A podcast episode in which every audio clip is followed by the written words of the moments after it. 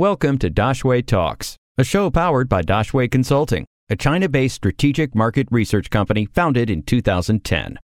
Hi, I'm Jason. I'm the creative director at Mobile Now, and at Mobile Now, we've been helping brands and businesses with their uh, digital strategies, uh, mobile, and lately it's been a lot of WeChat. How much more effort does it take to create a mini program with e commerce functions? It really depends because uh, you know if we talk about e-commerce mini programs versus other types, uh, there's so many different categories. I think much like you know native apps, there's e-commerce, but there's also you have apps like Facebook, you have apps like uh, TikTok or Douyin, you have apps like um, what is that? The the meditation one. Um, well, all, all, all categories. But um, it depends because with mini programs, you can also create mini programs that help you book a class. You can have mini programs that can help you, say, control a smart home or smart devices. Uh, so it can really depend. Um, and also with e-commerce, there's all, there's varying sizes of sort of small, medium, large. Um, for I would say the answer is for most brands and businesses, they should not expect WeChat e-commerce mini programs to take significantly more effort than other types of mini programs. Um, and you know, it is going to come down to how you portion the amount of work that you start with, uh, because you know you can't start with very simple, uh, you know, homepage, product listings, product details, and then checkout payment. You know, and there isn't uh, a rule that says you have to launch with membership. You know, you have to launch with uh, full sort of refund and returns, right? So these are all things that there are temporary workarounds for.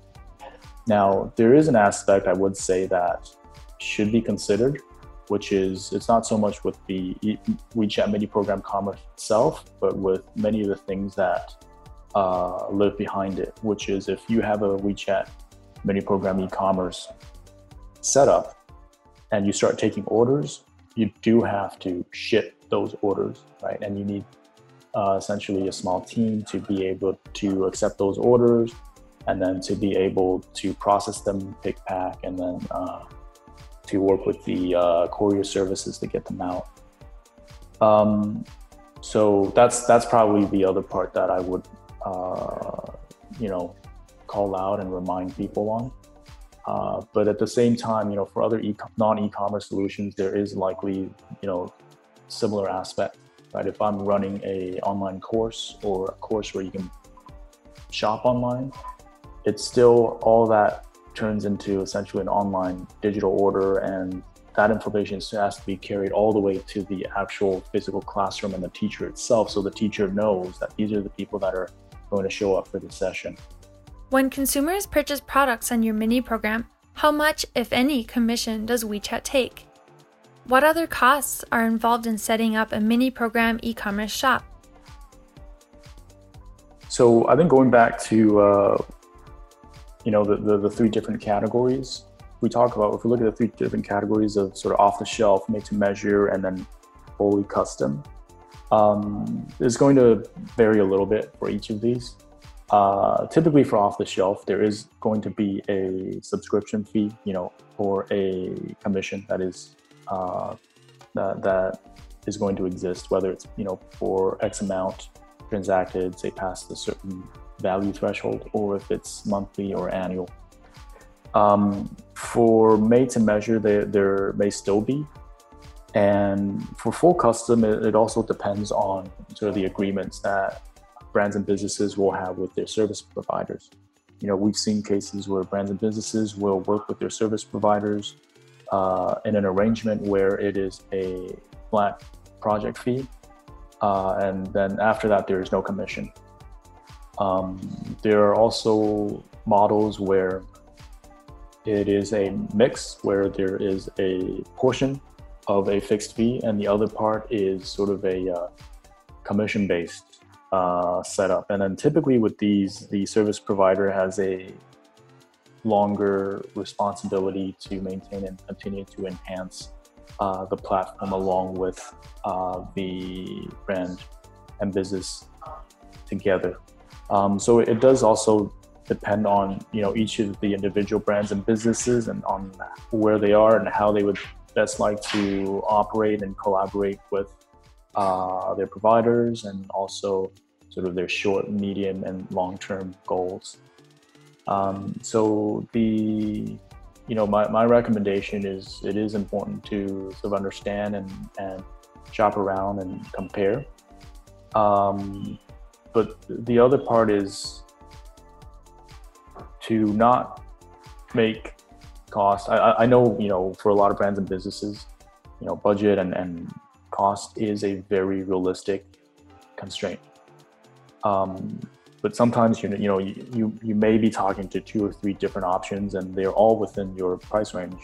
Uh, in in that situation, um, you know, it's also important to not purely fixate on the lowest price, but to also consider that the build quality and the execution um, and in terms of performance, reliability, all of the all of these factors will be different uh, from one to the other, and uh, those are all going to have an effect on how your consumers feel later on when they're interacting with you as a brand. So.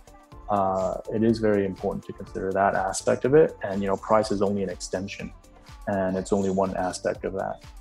We are plugged in to the local business landscape together with China based entrepreneurs and top managers. Follow our China Paradigms podcast on any platform convenient for you. Find the links in the description. How is shipping and packaging normally handled for orders through WeChat? There's different approach. There's different approaches to how orders can be handled. Uh, it does depend on whether you know a lot of brands they already have an existing uh, team working a different channel. You know, we have some brands that already operate Tmall and Jingdong stores, but they also have a WeChat presence where they really want to be able to customize their their their brand and approach.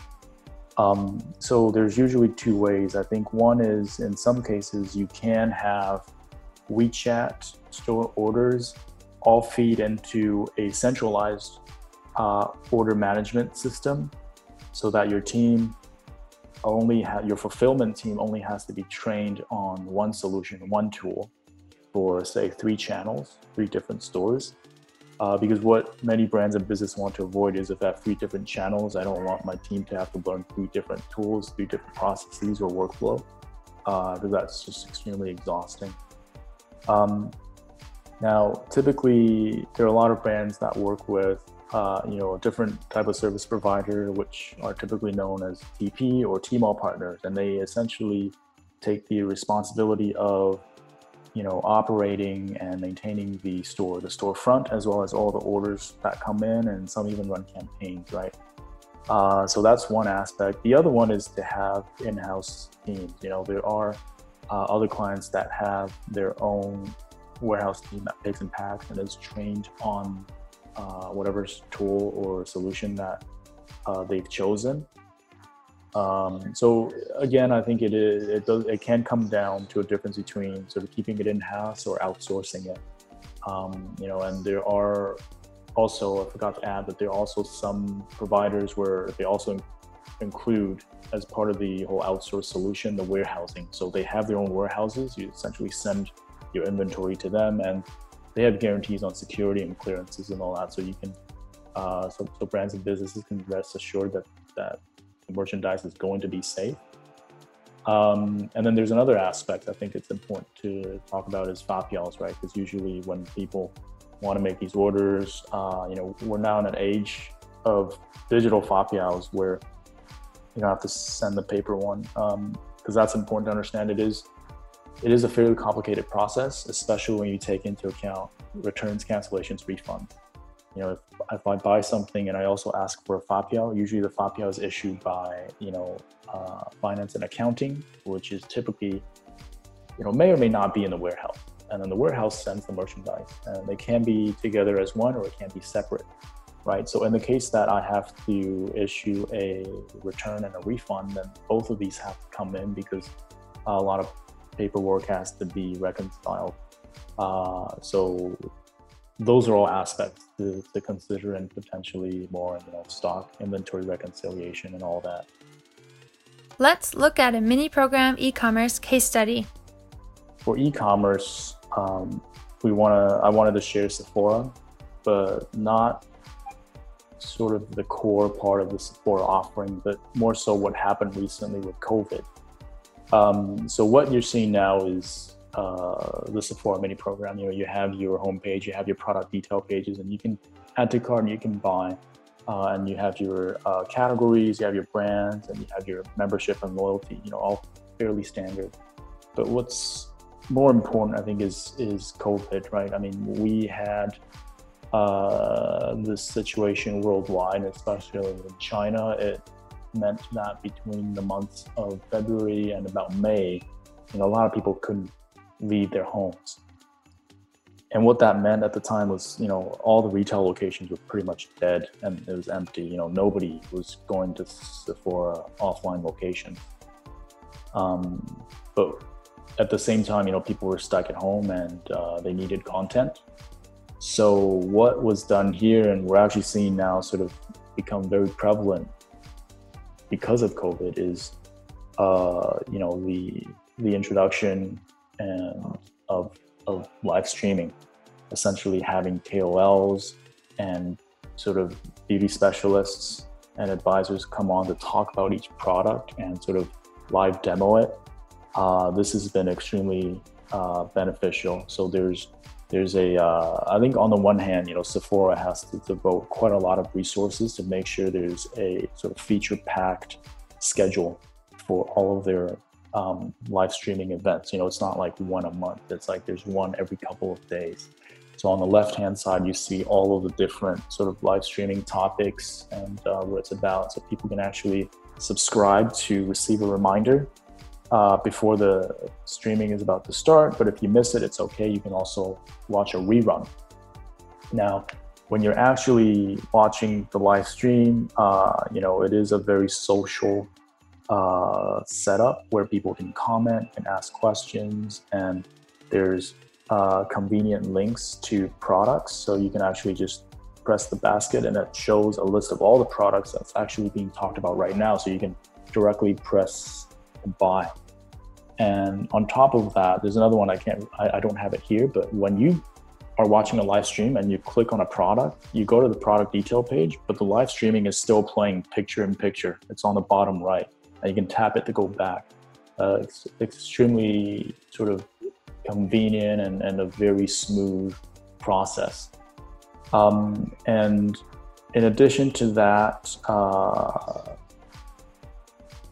Sephora has also provided a uh, QR code uh, during these live chat, uh, sorry, during these live streaming sessions. And these QR codes, they point to a separate uh, WeChat group where, you know, you can have further Q&As with uh, beauty advisors, to ask more about uh, the products and get sort of one, one-on-one feedback.